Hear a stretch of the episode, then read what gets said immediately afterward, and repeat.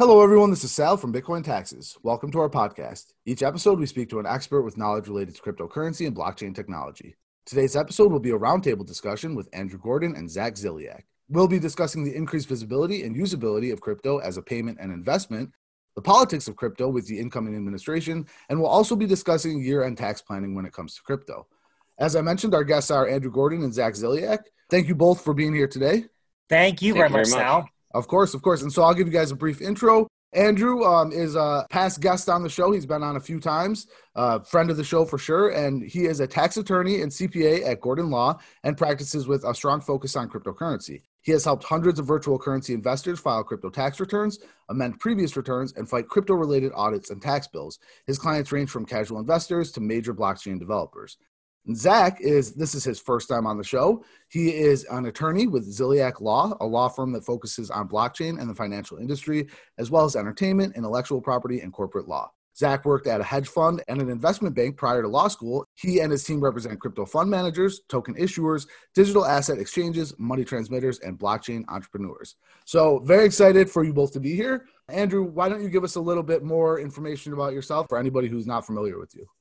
Sure. So, again, my name is Andrew Gordon, and I'm an attorney and CPA, and I've been practicing in the crypto industry since late 2013, early 2014, uh, where prices were vastly different than they are uh, today. And uh, uh, uh, when we're filming this, we're approaching a, a new all time high, and, and, hopefully we break into it uh, very soon.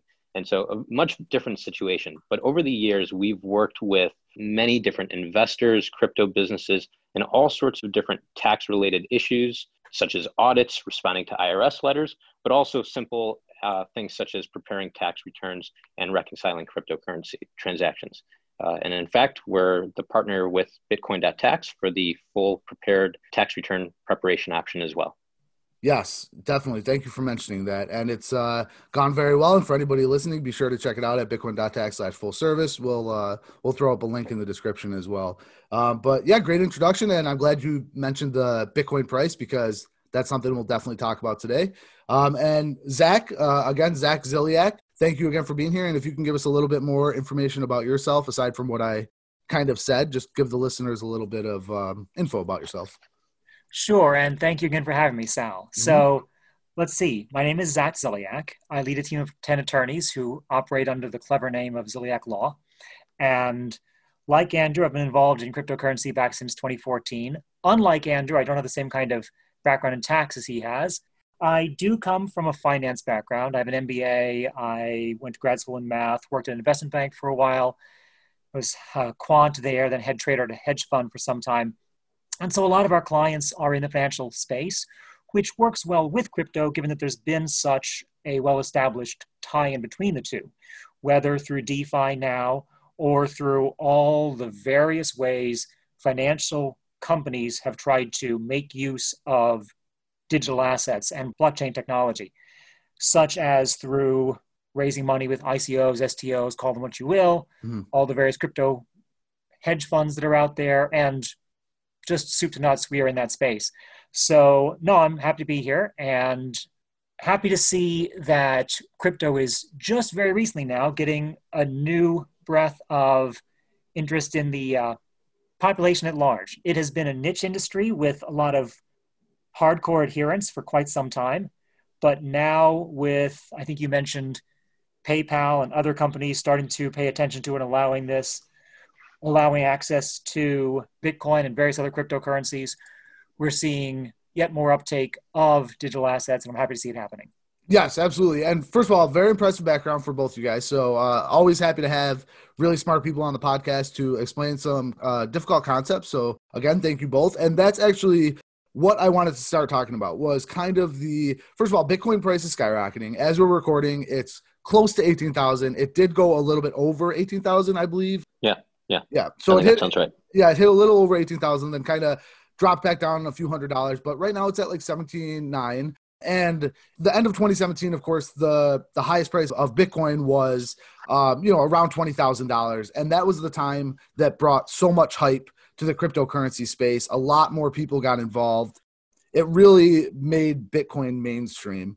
And now we're very close to that price. And I think a lot of people have been saying that it feels different this time. Let me go to you first, Andrew. Do you agree? Does this price increase feel different to you, or do you disagree? Does it kind of feel like 2017 all over again? No, I think it, feels different. Um, one of the reasons is that back in 2017, it was the ICO craze. And so there were all different tokens being issued, and people were having to buy Bitcoin and Ethereum in order to buy these tokens. And so uh, a lot of that boom was fueled by the ICO craze. Now in 2020, we're not seeing any of that, or we're seeing very little of that. Yes, there are new token projects emerging, but it's not to the same degree, at least that I've seen, and maybe Zach can speak to his experience as well, uh, as in 2017. Uh, so this seems to be more fueled by, uh, in part, greater mass adoption mm-hmm. over the years. There are more and more people that have uh, established Coinbase accounts or started to buy cryptocurrency or even just heard of it. And uh, we've talked previously about how the 2019 tax return had a question about it. That's advertising for cryptocurrency. Yeah. The 2020 tax return will have a question front and center. That is a further advertisement for cryptocurrency. And even just discussion about that is, is an advertisement for it. It's funny. Um, I don't so, think I've ever yeah. heard it referred to or looked at it from that perspective as an advertisement, but that's a great point. I mean, for somebody that's not familiar with crypto, seeing it on, on their IRS form, they may very well be kind of enticed to see what this is all about if the IRS is talking about it. That, and I think it also shows that it's here to stay. Mm-hmm. If the IRS is giving valuable real estate on the tax return, that, that after all of their different bureaucratic levels, they approved putting front and center a question about cryptocurrency – that shows that they're they're acknowledging that it's here. They're not trying to destroy it but they're asking for compliance with it. So i think that also creates greater confidence uh, by, in, in, the public uh, to invest in it because it's not just something that the government's going to crush which is something that i think at least in the beginning people were afraid of but doesn't really exist uh, at least in my mind anymore. That's so i think point. that's a, a big part and then the final aspect would just be institutional investors. Sure, in the earlier years, there were a lot of institutional players coming in and buying cryptocurrency, but I think we've seen uh, more and more adoption um, by larger funds, by even banks and financial institutions. So all of that capital is coming in as a hedge against uh, inflation, uh, the US dollar, a hedge against other investments, especially during this uncertain time. And so I think it's just a combination of all of these different things um, during this very strange 2020 year that's leading to this increase. Yeah, it, well, certainly a strange 2020 year, that's for sure. First, let me just say, I think everything is different this year because of some of the things that Andrew said. There's so much more mainstream focus on crypto. And that to me is kind of what is making it feel different, the price increase this year. So, Zach, what, what are your opinions on that? So yes, I know that conflict makes for a good podcast, but I'm afraid I have to agree with with Andrew 100% here. That is, this price increase feels more real this time. Mm-hmm. In 2017, it was such a rapid growth in the second half of that year. And yes, it was driven largely by the ICO craze and such, where there was very little due diligence done on investments. I mean, part of what we do is also litigation, so we've seen our share of fights over fraud from back then and companies that just their business plan seemed to be we are the blockchain of X and that was where it ended. And that's not really enough to make a business. Now, yes, tokens are still being issued, but not nearly the size before, and such as are out there are being vetted much more carefully than was the case back then. This has been a much slower burn, too. That is, the rise to 18,000 has happened over a longer period. It's not just this craze, you know, tulip mania and such. Mm-hmm. So it feels more real for that reason. You mentioned the strange year that we have of 2020 with the pandemic, with people trapped at home, with people doing everything online now with Zoom and Google Meet and such, with people afraid to touch paper money and move things back and forth like this. We've seen an increase in use of payment services, electronic payment services of various sorts, including including digital assets, including black uh, Bitcoin and such. We also see now PayPal and others saying you can now pay through Bitcoin. So that's led to increased adoption. I think that DeFi, as people have come to pay attention to decentralized finance, this has democratized a lot of access to fund management and such, which has meant that the retail investor starts seeing that, hey, you know what? Blockchain does not end with Bitcoin. There are other things out there. There has been increased adoption of smart contracts in a wide variety of areas. So now people see blockchain showing up here and there. It's not just one topic, blockchain, one trick pony, Bitcoin is killer app and it ends right there, but rather, oh, you can do this with blockchain, do that with blockchain. That I think has led to more adoption. Um, yes, there's still a lot of work to be done on the regulatory front, but I think there is increasing clarity, which has helped some. And yes, for all the reasons that Andrew laid out already, this feels like a genuine rise with true economics behind it, as opposed to just fear of missing out. Yeah. So there was a conference the other day that I attended. It was um, by uh, one of the guests of our podcast, Connie Gallippi, who is the CEO of BitGive. They had their first uh, conference. It was called DeFi, Decentralized Philanthropy, uh, which was like a kind of, you know, cool play on words there. Uh, but I was at that conference. I attended that conference. It was great. Um, and somebody had said that this feels different this time because there's all the infrastructure was kind of built um, in the past couple years since that 2017 spike. There's been so much infrastructure built, and I really agreed with that. Now I had mentioned that to somebody else in the space. I said, you know, this feels different. There's all this infrastructure that's been built, and they had responded, well, I don't really think there's been that much infrastructure built in terms of Bitcoin. Look at Ethereum. You mentioned smart contracts, Zach, and smart contracts are huge. Ethereum's huge. It totally fuels DeFi, right? And all the DeFi tokens, everything seems to be built on Ethereum. But Bitcoin is kind of just doing its thing where now Bitcoin just kind of seems like an investment token. It's the OG token, and it seems like it's a good investment token. But in terms of actually changing it up and advancing the technology, it seems like that kind of award goes to Ethereum and some some of the other tokens. Would you guys do you guys have any opinions on that? Yes, I agree with that. I mean, Bitcoin, I think your OG designation is a good one. Mm-hmm. That is, people trust it to be relatively less volatile than a lot of the others out there, and that it'll always be there. But I mean, just by design, it's more inert. It is just track how many of these things you own. It doesn't do things the way an Ethereum does. And yes, there's been a lot of expansion in what one can do with tokens. So I see the kinds of tokens that our clients are issuing are more complicated than they were before. It's not just give us some money and you get shares of our company.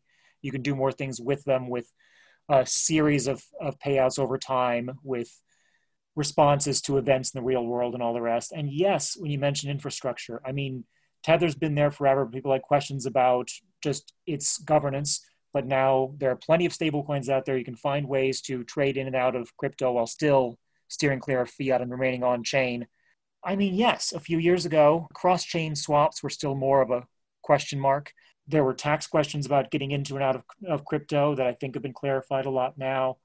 And it, the whole industry feels more mature, even if the hype of 2017 is no longer there and mm-hmm. people are realizing that blockchain does not solve every every problem. Mm-hmm. There's a realization that it solves plenty of problems and right. you should really use it. Yeah, I, I, agree with you there. I do think that a lot of people in the industry do like to push the idea that blockchain and crypto can solve everything. Um, but you're right, it doesn't, but it does solve a lot of things. Um, Andrew, I want to go to you. What are your thoughts? Yeah, I think that for all the points that, that he had mentioned, that this is a, a very different situation, but there is also still value in Bitcoin, in the old OG. It is, mm-hmm. in many ways, the gold standard it is what financial institutions look to, and even we've seen companies that have moved their treasuries from fiat in some instances to Bitcoin, even rather than a stable coin uh, in some instances to Bitcoin. And so while it hasn't necessarily changed over the years in what it does, it still serves a, a very valid uh, and strong purpose. Um, and, and so yes, I would agree that Ethereum has shined over the last few years in use cases mm-hmm. and being able to actually uh, show how blockchain can implement smart contracts and DeFi has been the runaway star of recent years in implementing use cases of blockchain. We've essentially been able to bypass financial institutions and create a system where we can give interest, people can take loans, and so forth. Mm-hmm. Um, which you know was always a concept that was discussed, and uh, exchanges like Uniswap did exist a couple of years ago. But really, uh, I think it was 2020 that we see we saw a lot of these companies um, become much more formalized, and this proof of concept not only just become theoretical, but used widely uh, by people in, in crypto. Yeah, I think when it comes to Bitcoin, I think we can also just say it's just the easiest token. That's why it's so mainstream. It's just you know, everything with DeFi, there's so much there. But for the average consumer who doesn't know anything about cryptocurrency, that's going to be hard to get into. And, and I'm sure that'll change as the years go on and as trends change and technologies change. But as of now, I mean, you can look at Bitcoin from multiple different perspectives, from big investors to small investors. Look at Cash App, for example. It's an app, you know, used to send money that's common among, you know, millennials and Gen Z and, and, that has the ability to buy Bitcoin super easily. It's a yeah. great on ramp to just invest a little bit of Bitcoin, and that brings people into the fold, and it brings a lot of people into the fold. And now PayPal is kind of doing the same thing. Yeah, absolutely. Um, you know, I think Cash App has its own demographics. Robinhood also, um, PayPal um, so I think these are all new on ramps um, for a period of time. Coinbase was one of the top downloaded apps on the Apple uh, App Store. So yeah, I, I completely agree. I think that there's so much more adoption, and it's also just available in all of these different forms where it's easy to buy Bitcoin if you want, not only through Bitcoin ATMs, which there are more and more of nowadays, um, but even through apps that you may otherwise have. Any predictions for what's next as like the next on ramp? Because as we mentioned, there's PayPal, there's Cash App, there's Robinhood. It's so easy to buy crypto now. And and Andrew, you mentioned ATMs. That was kind of like the on ramp predecessor to some of those apps I just mentioned. Is there a prediction for what on ramp is next and getting people into crypto a lot easier and uh, in a very simple, streamlined way? Any predictions? I'm just going to brainstorm here. I mean, I'm biased toward finance because I see I work in that space. So I think that we will see greater expansion of that. I would love to see if some of the stimulus checks that come out from the government, some of that come through some kind of crypto. I would like to see increased adoption of some kind of at least pilot program of digital assets from the government, a central currency kind of thing. I'm not saying you're going to replace the dollar, but some kind of adoption in that direction. I think just increased comfort with what's already there could, you know, easily quadruple adoption by retail investors and just ordinary consumers of Bitcoin in the coming year. That is, I could see that just imagine transparency, the kinds of just Amazon transactions and such that people people use right now. If people get comfortable using Bitcoin for those, as more and more retailers accept it and such, more and more payment systems allow it. I think that can, without any any great changes, lead to more adoption, then technology wise or industry wise, logistics and um, real estate seem like natural expansion areas for blockchain that'll require some changes of law on the real estate side, but it seems like a natural sort of next step in how we can how we can use this those are a few things that come to mind for me. Yeah, I mean, I, you brought up Amazon, and I, I, think that would be great. And that's kind of what I wanted to get from you guys is I think Amazon would be huge. If Amazon, I mean, I'm sure you can pay. I'm sure there's ways to use crypto on Amazon. I know for a fact there are services out there that allow you to do that. But just like an actual integration into Amazon to pay via crypto would be pretty huge. I think. Andrew, any any takes, any uh, opinions on what could be next? Any desires for what would help uh, bring adoption quickly? Sure. So to kind of switch back to the tax perspective, I think one of the biggest limitations to adoption is tax treatment. When you have to calculate a gain or a loss every time you buy a cup of coffee or purchase a roll of toilet paper on Amazon, that's a pain. Mm-hmm. That's something that people don't want to deal with. I can use a credit card and not have to deal with tax implications, or I can use cash and not have to deal with it. But if I use Bitcoin or I use a credit card tied to a Bitcoin wallet, there may be a gain or a loss on that purchase. Um, and, and, so having to deal with that, I think, is a big limitation. Yeah.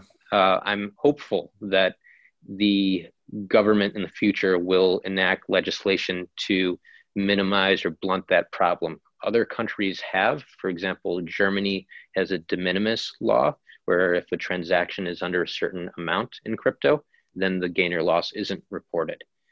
That would spur adoption. And you know, hopefully there there are also optimistic signs with the new administration coming in. Uh, the leading contender for Biden's uh, Treasury Secretary I'm going to pronounce the name wrong, Lael Brainard, um, is the central bank's expert on all things digital currency. Um, and so to have that individual as the new Treasury Secretary will hopefully bring a new focus towards cryptocurrency. But I think it will require a legislative push towards adoption because that's also what I, um, it, relatedly, what killed, in my view, Facebook's Libra one from the security side of what they're trying to do, but more so from the tax side to have a, their own token that was a basket of currencies was going to create a tax disaster for anyone using it. So if Facebook, which I think is another example, Facebook started to allow Bitcoin or cryptocurrencies to be transacted, drop the Libra idea of creating your own, but just allow Bitcoin on there. That would spur adoption um, so I think that would be a great thing. But overall, I think we need change at a government level to support reasonable changes in legislation, simple things like de minimis thresholds. Uh, not to go too far off tangent, but even the taxation of proof of stake. Proof of stake is going to be uh, the new system for blockchain technologies, moving away from proof, proof of work. Mm-hmm. The pr- uh, problem with both of these, but, but more so with proof of stake, is you are taxed on all of your rewards as you receive it, not when you sell it. This is different than harvesting crops. This is different than pulling gold out of the ground. In those situations, you're taxed when you sell it. Here in a proof of stake, when you are contributing to the ecosystem, creating new coins, you're going to be taxed upon receipt not when you sell it. Again, something that's going to potentially drive down adoption. You're going to get taxed on both, right? You're going to get taxed on when you receive it and then when you sell it as well. Absolutely correct. Yeah. Correct. So you bring up an interesting point about gold, and you know I don't have much information about that. Uh, but in terms of crypto, when when people started coming to us and asking about proof of stake and hey, what do I do with my proof of stake rewards? To me, it just seemed like second nature. Like yes, of course you're going to get taxed as income on those on those proof of stake rewards. Um, but what you're kind of saying is that it's not fair. It, it well, you know, I'm kind of paraphrasing what you're saying here, but that maybe that's something that should be changed. And of course, there's people that don't like it, but isn't it commonplace at this point in crypto that that's just like that's just kind of one of the crappy things that we have to accept is like we're just going to get taxed on it. Do you think it's realistic that it's going to get changed? I mean, does a a politician even know what proof of stake is at this point?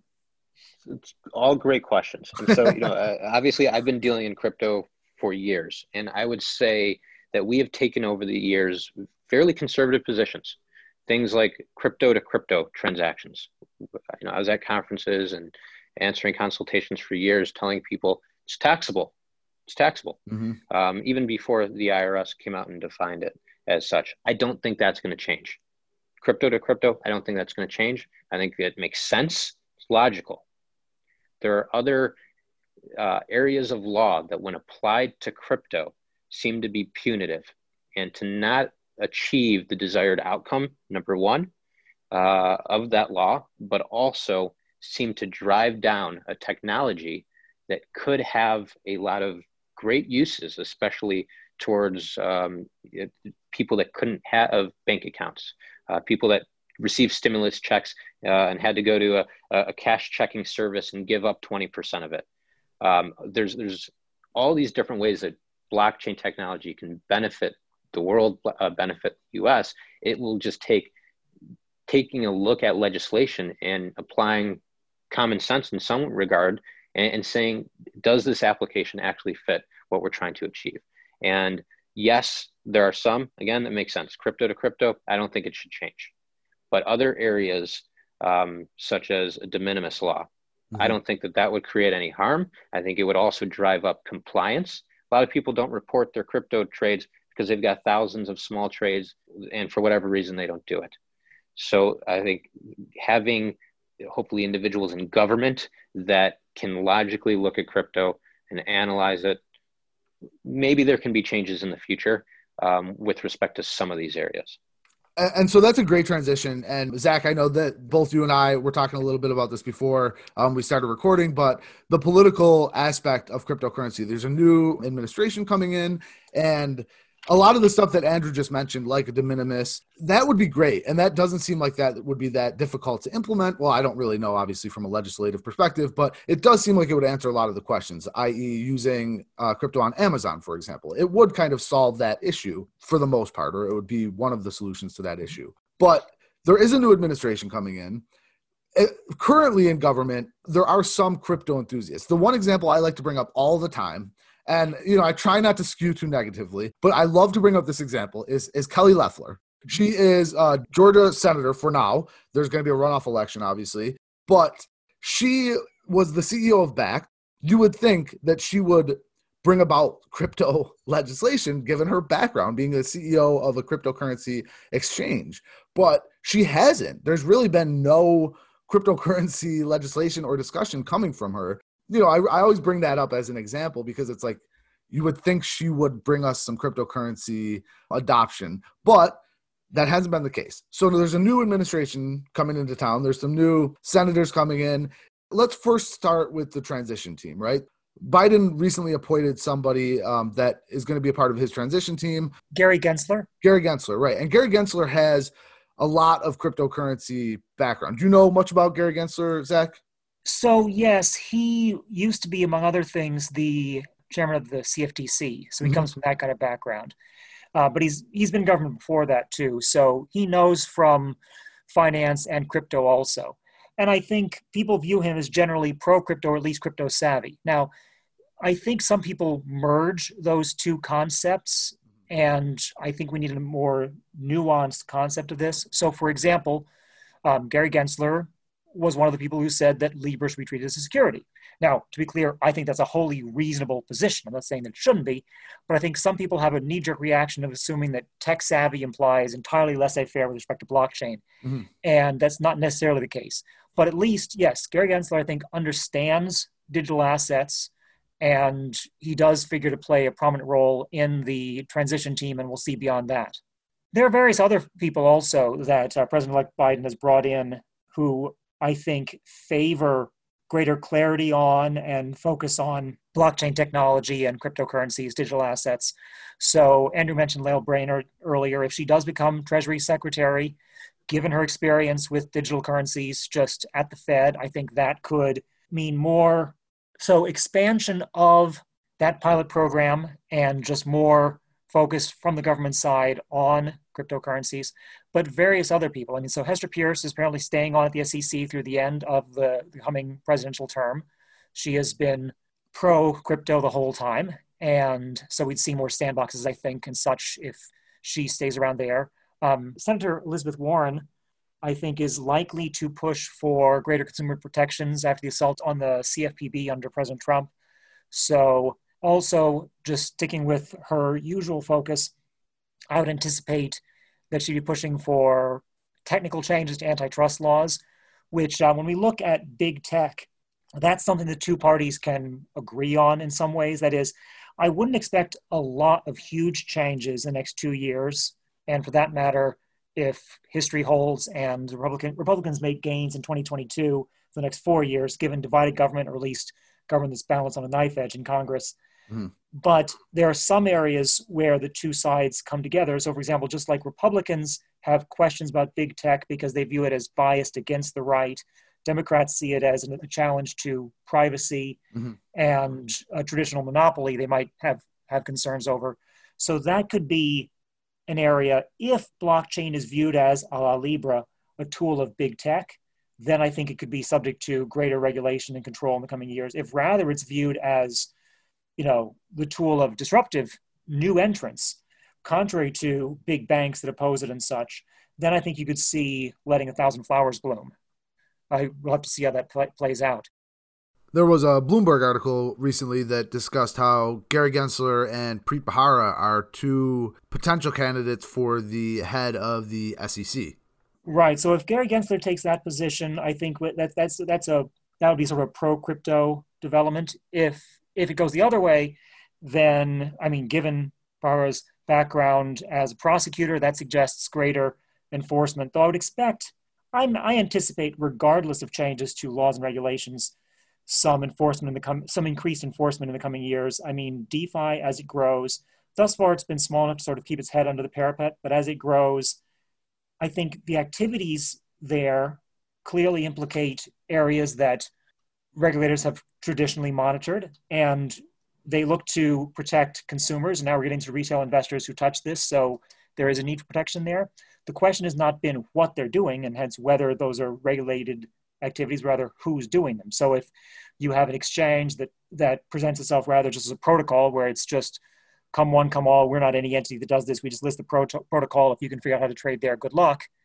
Someone is probably going to start watching over that. So I think that we will see more enforcement there under the new administration as well. So, real quick before I go to Andrew on this, do you think that Andrew Yang has any place in this administration? Do you think because he's he was one of the few candidates, Democratic candidates, that really took any stance on crypto one way or the other? He's talked a lot about crypto. So, do you think he has any chance of getting a place in the administration?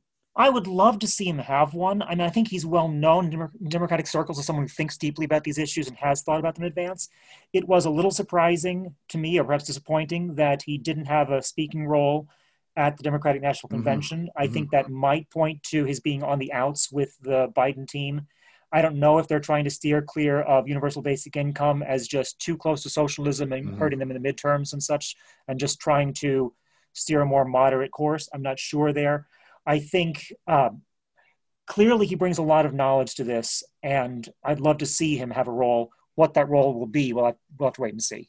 Yeah, absolutely. Well, I, am staying optimistic. I mean, you know, obviously, government is government is government, and it's like you can be hopeful and you can be optimistic, but everything is incredibly slow in government. And who knows, maybe none of this will ever happen. But nothing happened with this last administration in terms of too much cryptocurrency um, adoption or really positive moves forward from a government perspective. So I guess all we can do is hope that this administration will have some positive moves forward. Andrew, I'm curious to hear your take on on this. So I think Zach did an excellent job of talking through the different proposed candidates for uh, administrative positions. But one of the changes that will impact crypto investors is part of uh, uh, Biden's proposed tax plan. And under this, uh, if you are making more than a million dollars, then you would actually see an increase in your capital gains tax, which, if you sell cryptocurrency, you are cap, uh, taxed at capital gains rates which vary depending on if it's a short term or long term transaction. And so, under the Biden tax plan, if you're making more than a million dollars and you sold your crypto long term, generally a year or more, you're taxed at the same tax rates as your ordinary income, same tax rates as short term gains. Hmm. So, from a tax planning perspective, if you are in that tax bracket, you're making more than a million dollars, including crypto trades, then you may want to consider selling those long term holdings this year um, before potentially tax changes occur for the 2021 or future tax years. Now, of course, you have to make your own investment decisions, but from a tax planning standpoint, there may be benefits to selling this year. And of course, you can still buy back later on um, and we could talk about the different implications of uh, the wash sale rules and how that applies. But you can buy back later on. So if you don't want to completely exit your position, um, you can at least sell this year and then buy back in the future.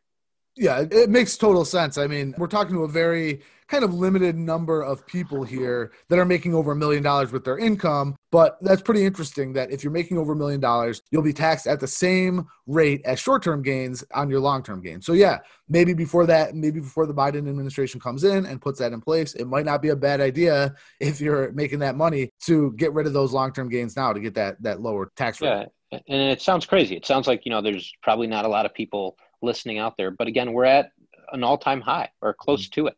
And so there are people that at least their crypto uh, wealth uh, could be in, in the millions of dollars.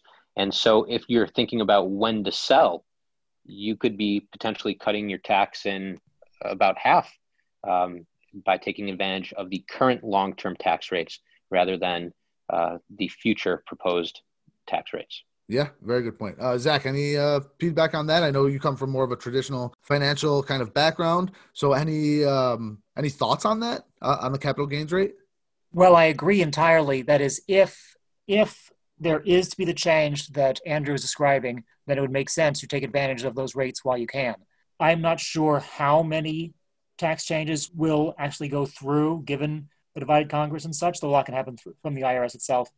But yes, if that is coming, if that if that's in the offing, then take advantage of the current lower uh, capital gains rates while you can. Hmm. Seem, I, mean, I am not one to give tax advice, both because I am not qualified to, and it's not the kind of thing I should do on a podcast to thousands of people I of course I know nothing about. Of course, but in isolation, that sounds rational to me yeah it's it's just it's just logical right? Like of course none of this is tax advice. Um you know most of our listeners any any new listeners that are here then yes of course not tax advice. All right so let's uh let's move on to tax planning because we've been talking a little while. I'd love to keep talking more like i said about political aspects of crypto. Maybe we can have another discussion uh you know in a few weeks. But let's for now move on to tax planning which a lot of people don't take advantage of. Maybe they don't fully understand, but I think I'm going to move to Andrew on this because he has an expertise in this area. So, Andrew, talk us through crypto tax planning, why it's important this time of the year, and what people should know. Sure. So, the year is, uh, believe it or not, winding down. Um, we're going into December, and a lot of people make the mistake of only worrying about crypto transactions or the reconciliation of their uh, trades after the year ends. And while it is required to report it on your tax return for the full year, and you do need all the trades for the full year, there's a lot of tax planning opportunities that exist right now or before the year ends. Um, and so let's talk through some of those. And first of all, the best way to understand where you are at and what types of things you can take advantage of is to reconcile your activity through the present date.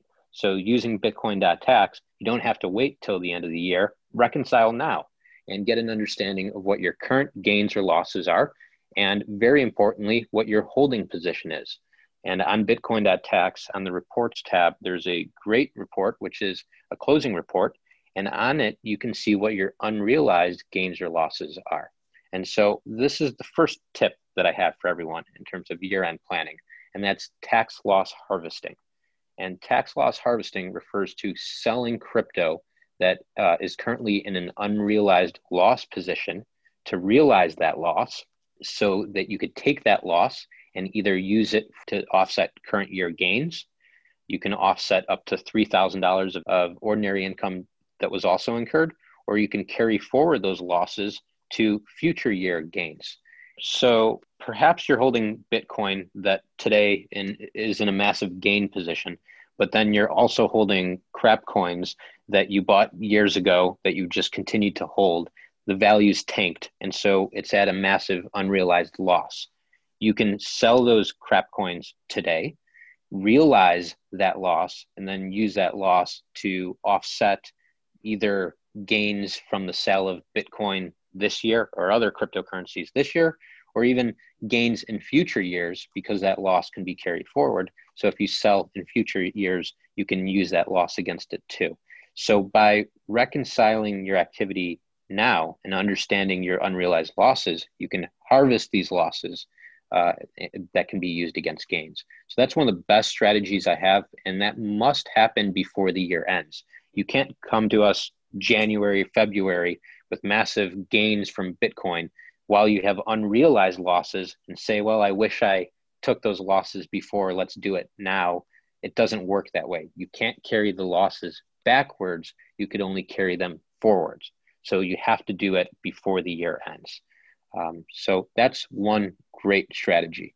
Uh, another one is if you are sitting on appreciated crypto, again, said it many times, we're at very high prices of Bitcoin and other crypto today. But if you're sitting at, uh, on crypto that has appreciated, rather than selling and realizing that gain and then paying taxes on it, you can donate that crypto to a charity and you will get a tax deduction for the fair market value of that crypto. So, say for example, you bought Bitcoin when it was at $1,000, today it's at 18. You donate that Bitcoin to a charity, you'd get a deduction for uh, the, the fair market value of 18,000, not of what you bought it for. If you sold it for cash and then donated cash, or you just sold it in general and had cash, then you would pay tax on that spread. So donating appreciated currency to charities is sometimes a good tax planning strategy. but uh, must take into consideration your overall tax strategy and whether or not you even want to donate to charities overall. Um, but that's another way that you can minimize your tax liability without incurring gains.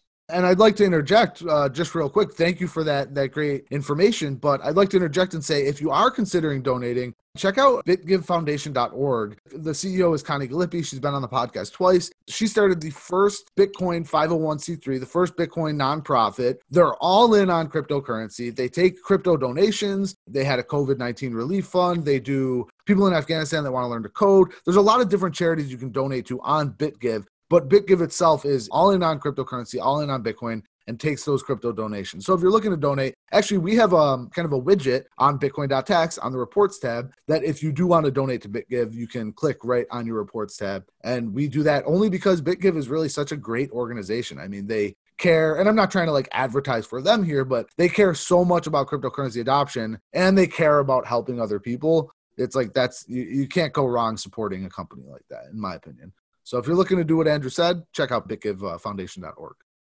Andrew, sorry to interject. Please. Uh, no, no problem. Yeah, and, and I, I guess just to kind of close that thought, if you are going to donate, it is imperative that you donate in the cryptocurrency and that the, the charity accepts cryptocurrency rather than just fiat. Because if you have to sell the fiat and then donate the fiat, well, then you've incurred the, the taxable event. Yeah, if, if you donate to BitGive, they actually sit on the uh, Bitcoin for the most part. They sit on it and then they handle all the sales, so you don't have to worry about that. So it works perfectly in line with what Andrew is um, saying.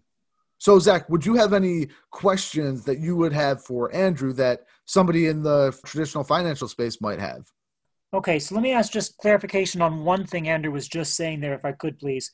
So, certainly I understand if you sell your crypto and then donate it, you have the taxable event, and then some partially offsetting deduction. Are you saying if you donate it without selling it, you can get a deduction mm-hmm. that actually offsets other gains elsewhere? So you end up with sort of negative income right there? So uh, let's do a hypo. You bought Bitcoin at a thousand. Today it's eighteen thousand. Okay. You donate it. Donate the Bitcoin. One Bitcoin to BitGive. You will get a itemized deduction on your tax return of eighteen thousand dollars. Period. Easy enough. All right. okay. Uh, let's that, see. That, that also follows the same rules for stocks. It's the same thing with stocks. And so um, a lot of people donate stocks or securities to charities rather than cash because they get that step up. They get the fair market value of their deduction. All right, great. And another thing our clients often run into is they are holding investments in international funds, that is, offshore funds and such or funds that in, in turn buy things offshore and all the rest.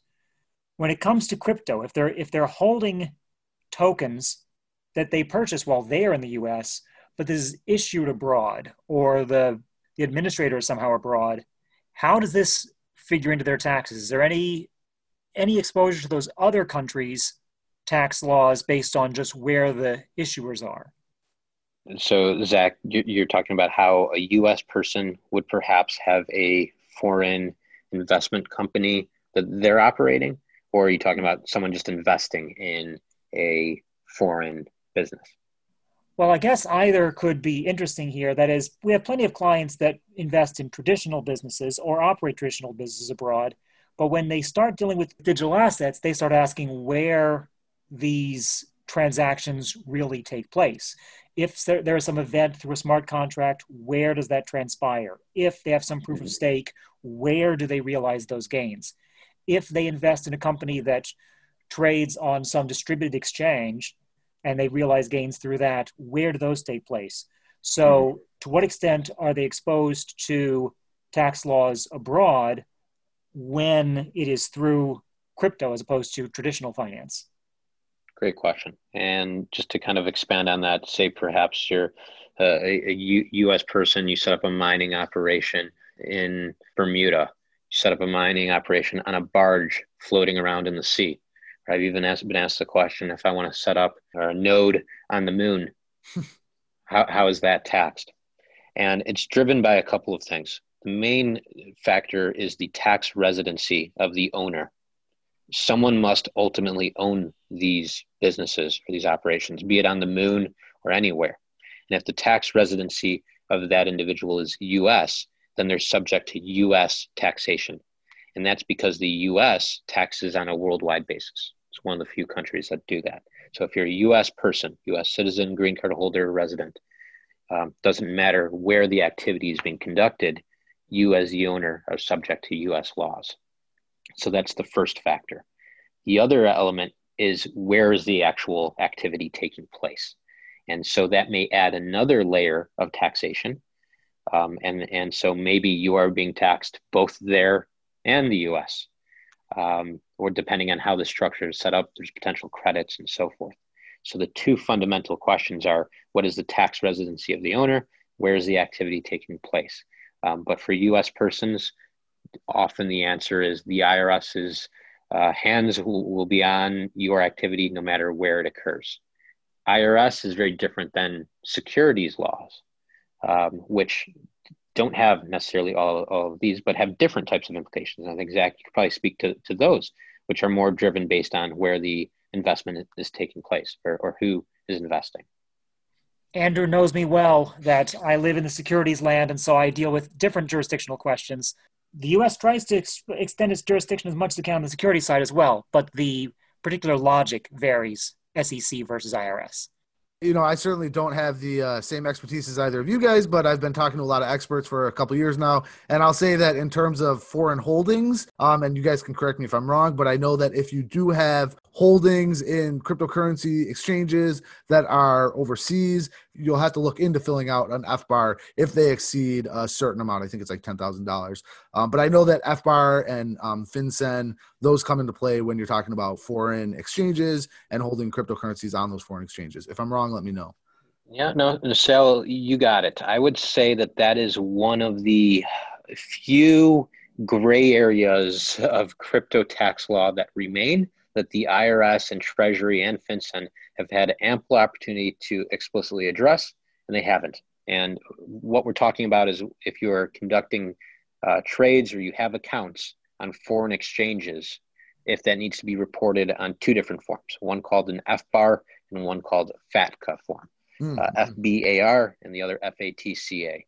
Um, and this remains gray, and we would generally err on the side of caution and advise our clients to file because these two forms are disclosures that just require that the maximum account balance in the account be disclosed, but there's no tax. On the other hand, if the IRS later, a year from now, or FinCEN says, yep, it's required, it always was required, we just didn't tell you hmm. explicitly, but the law was always there that it was required, then there can be significant penalties for not filing or filing late. So we would generally suggest to file it, but it does remain gray. There was some commentary by an IRS representative at a conference that has been cited many times on the internet where that representative said FBAR was not required, but I can't take uh, what was said as a, at a conference as guidance. Again, they've had many opportunities. They haven't come forth and said it. Thank you so much for clarifying. And we've had a few podcasts about that. And generally, I always used to give the same kind of mantra of better safe than sorry. And especially when there's no tax involved, it doesn't really seem like it would be a bad idea to do it, especially when there is a penalty for not doing it or potentially a penalty for not doing it. Um, that's something I used to say all the time back in older podcasts. Better safe than sorry. Take the conservative approach to avoid penalties, avoid fees. Um, of course, not everybody's going to do that, but that seems to be sound uh, sound advice. But all right, guys, that's been some really good information. I appreciate both of you coming on. I think we've been talking for close to an hour now. Um, I could really talk a lot longer, so we'll have to have you guys both on again. But is there any closing comments, any closing questions, anything you guys want to add to this conversation before we close it out? I'll start with you, uh, Zach. Well, I tell you. So first of all, thanks again for having me, and mm-hmm. I like the sound of coming back here. There, there are enough changes in this industry that there will be more to talk about all too soon, I'm sure. Um, just in case any folks in the Biden administration are listening, I have sort of a wish list I can share. So I would love if they could start approving Reg A STOs faster. That is, there are all these entrepreneurs and companies that are trying to do the right thing by acknowledging that their tokens are securities and making them available to people other than just accredited investors while providing a reasonable level of financial disclosures. We should be encouraging those people rather than slowing them down. So I'd like to see Reg A issuances get approved faster. Similarly, I'd love to see crypto ETFs mutual funds get approved faster. I mean, the Winklevoss twins uh, bent over backwards to get this done and still ran into roadblock after roadblock. Uh, the investing public is coming to understand crypto, and the offering materials include reams of disclosures typically regarding crypto. So sooner or later, we're going to have to trust that investors can look after themselves. Maybe if you want, put some kind of black box warning like caution crypto on offerings if you must, but then trust that the people who still invest can look after their own interests, you know, absent fraud and gross mismanagement and such, rather than just block them entirely. I would also love to see more clarity on custody issues, clear guidance on on that. So I don't want to receive more phone calls from clients wondering how to interpret Rule 15c3-3 in the crypto world. Mm-hmm. I appreciate that you know clear guidance can sometimes open the door to regulatory arbitrage, but uncertainty just hamstrings the whole crypto finance industry. And in that corner of the rules, more generally, I would just say let's have more clarity. So Andrew said that there was this one area left in the tax space where crypto was still sort of gray. I think there are more areas in the SEC and CFTC space where there's a lack of clarity, and I'd like to see some more of those ironed out in the coming years, as well as at the state level with money transmitter licenses and such. So that's not so much a Biden administration question as just wish for anyone. So I hope that as new folks come in who are perhaps more willing to allow tech savvy folks into the administration, maybe we can clear up some of these unknowns and help to make sure that the blockchain innovations that are coming will take place here rather than decamping offshore. I, found it interesting that you said that in terms of securities, there's a lot more gray area. I would argue, eh, from my perspective, it seems like regulation gets pushed out a little bit more regularly in the SEC. There could definitely be more gray area, but it does seem like regulation happens more regularly with the SEC than taxation rulings occur with the IRS, which seem to happen once every five years. Whereas with the SEC, with you know the whole ICO craze, they cracked right down on that and they they stepped right in and, and got to business. Um, would you agree with that or? Oh, it's definitely true. And I mean, people have gotten the memo on the Howey test now that here's how you tell something is a security. And so mm-hmm. some things have been cleared up. But then you have issues out there like, again, we talked about DeFi. I mean, if you wanted today in the traditional way to launch a stock exchange, there is a well defined way to do that, but it ain't easy. It's expensive. You have to go through a lot of regulatory hoops to make that happen. But what if instead you say, I want to launch a crypto exchange that is i want to i want to facilitate trading on the blockchain. In fact don't even call it an exchange. Just call it a protocol.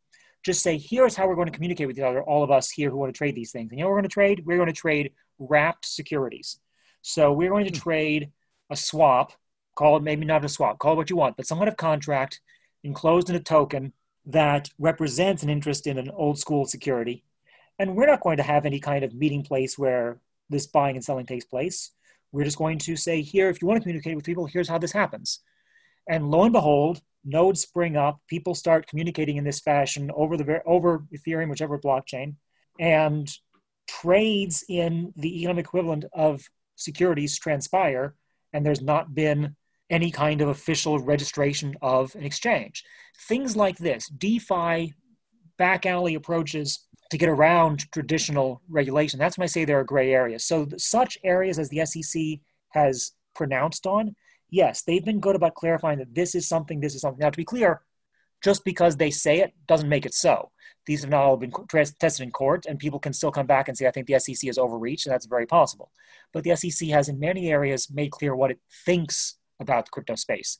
But then there are areas where, yes, that has yet to come. DeFi is a famous one, but there is more clarification to come. I mentioned briefly the CFTC with regard to futures on on various tokens. So this is not the end of history. Yeah, of course. And and I'm curious, you know, I'm, I'm wondering if the SEC, just like they pounced on ICOs and penalized people who uh, operated ICOs and, you know, celebrities who advertised ICOs, I wonder if DeFi will be the new thing they pounce on. But, uh, you know, let's save that for next time. Let's save that conversation for next time. I, it's a great conversation. Andrew, I want to go to you any closing comments, any closing kind of statements, anything else you want to say about everything we've talked about? Yeah, I, I think just to follow Zach's lead, just to recap a few suggestions or requests, my wish list for the Biden administration. Um, and I, I, think number one would be to implement some sort of de minimis exception, say $100, anything any crypto transaction 100 under $100 doesn't need to be reported. Say that's number one. Number two is to treat proof of stake uh, not as taxed upon receipt of the reward, but taxed upon sale to be more akin to farming or actual mining in the sense of uh, mining for gold or silver, things like that. Mm-hmm. So I think that's number two.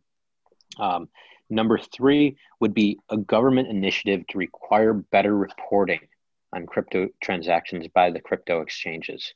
Right now, US crypto exchanges provide a Form 1099K to certain users and to the IRS. Um, and this form only shows the total proceeds or transaction volume that went through the exchange. It's a very misleading form that's led to a lot of issues for uh, crypto investors, clients of ours, that the IRS thinks they owe a lot more than they actually do. And that's just because of poor reporting um, requirements. It was it wasn't until uh, just a few years ago, um, maybe less than ten years, that uh, financial institutions, brokerage firms were required to report basis on trades. Um, and before then, individuals were just responsible for tracking their own basis. Hmm. Um, but the reporting of basis made it a lot easier. Now you just take a, uh, your 1099B from uh, Merrill Lynch or Charles Schwab or Robinhood, and you give that to your accountant, and it's very easy. It is possible uh, within just, for example, Coinbase, if, as long as uh, transactions just occurred within Coinbase, to prepare a 1099B. And maybe there's a way to have an initiative between exchanges where if crypto is transferred, that the cost basis was communicated. So if Form 1099B can be created. So a new initiative for better reporting to make it easier on the government, make it also easier on the users. So that's number three. And then in closing, clarity on the FBAR FATCA thing. Mm-hmm. There's no reason that there hasn't been a determination and that it's not just explicitly said because the, the law is there, it can be interpreted, but we need clarity. Great. So those are my items. I appreciate those. And to a uh, quick touch on, just like I, I, did with Zach's points, I want to quick touch on two things from my perspective. The 1099K, those things are awful. As you kind of mentioned, I mean, it's a, it's unfortunate that these exchanges are giving them to people and you know just scaring them and making them feel as though the IRS is thinking they're making six hundred thousand dollars when those are their proceeds and their cost basis is six hundred and fifty thousand dollars. So they've actually lost fifty thousand dollars. So of course those are just example numbers, but we've had plenty of customers come to us scared about their 1099Ks. And some of the time, the exchanges don't even list the fees. So it's just the proceeds and not even taking account the fees that people paid for those cryptocurrency trades. They don't deduct those, which you're supposed to because those aren't proceeds, fees that you paid for the, the trade. However, that's just my opinion. The 1099Ks are just kind of a mess. And then you mentioned uh, cryptocurrency exchanges kind of getting together and maybe reporting um, cost basis to one another. I think that would be amazing. I think I, have seen almost every CSV, almost every export from many, many exchanges, and there really does need to be some unity. These things are sloppy. They, for the amount of volume and customers that some of these exchanges have, there is no excuse for the exports that they provide of their data. Um, and they really need to work on that. And uh, that would be great if that actually happened. But, you know, for the past few years, it's been kind of like, man, you can't sometimes you can't trust some of these um, exports, and it's it's unfortunate. So I, I agree with uh, what you said though, Andrew, and thank you. Yep. All right, guys. Well, thank you again, both of you, for coming. Um, Zach, I want to send it over to you. Tell us any way to contact you, your website, your social medias, any way you prefer for somebody listening. If they want to get in touch with you or if they want to find out more information, what's the best way to do that? All right. Well, thank you. So the hard part is spelling my name. Zachary, you can guess, is Z A C H A R Y. And Ziliak is less obvious, just Z I L I A K. So Z is in zebra, I L I A K. And then everything follows from that, whether it's ziliak.com, our website, at Ziliak, my Twitter, at Ziliak Law, the law firm's Twitter, Zachary at Ziliak.com, my email address. It's all sort of straight from my name. So if you get past that, you're in good shape. And I'd love to hear from anyone. Perfect, perfect, and we'll we'll list it just as I, will say with Andrew. We'll list it on the website too for sure. Oh well, so then it's easy. For any spelling, it'll be it'll be easier. But anybody that's just primarily listening, it's good that you spelled it out. Um, all right, and thank you. And so, Andrew, same question to you. Best way to get in touch, more info. Yeah, uh, the best way is our website, gordonlawltd.com. And from there, you can also connect to all of our social media, which is mainly Gordon Law Ltd on our social media accounts on Facebook, YouTube, Twitter, we have tons and tons of crypto videos, informational content uh, about crypto, taxation of crypto. And so there's a lot of questions that you can answer yourself just by viewing our content. Yes, and I would actually, I've never said this, but I would say that Andrew Gordon is probably the content king in terms of guests that we've had on this podcast because he does put out tons of good content, great videos. Um, so definitely check out his Facebook page if you want to see those videos, check out his website. And also, he's uh, our full service partner. So if you want to have your taxes taken care of, you can sign up to our full service, which is bitcoin.tax slash full service, and we can get you in touch with a great tax professional. And Andrew is one of those great tax professionals. So thank you both again very much for being here. Thank you everybody for listening. Make sure you stay tuned for more episodes of the Bitcoin Taxes podcast and be sure to tune in for the Cryptocurrency Informer, which is a mini news podcast where we discuss some of the ongoings in the crypto and blockchain related spaces. All right, guys, thank you again so much. Thank you very much. Thank you, Sal.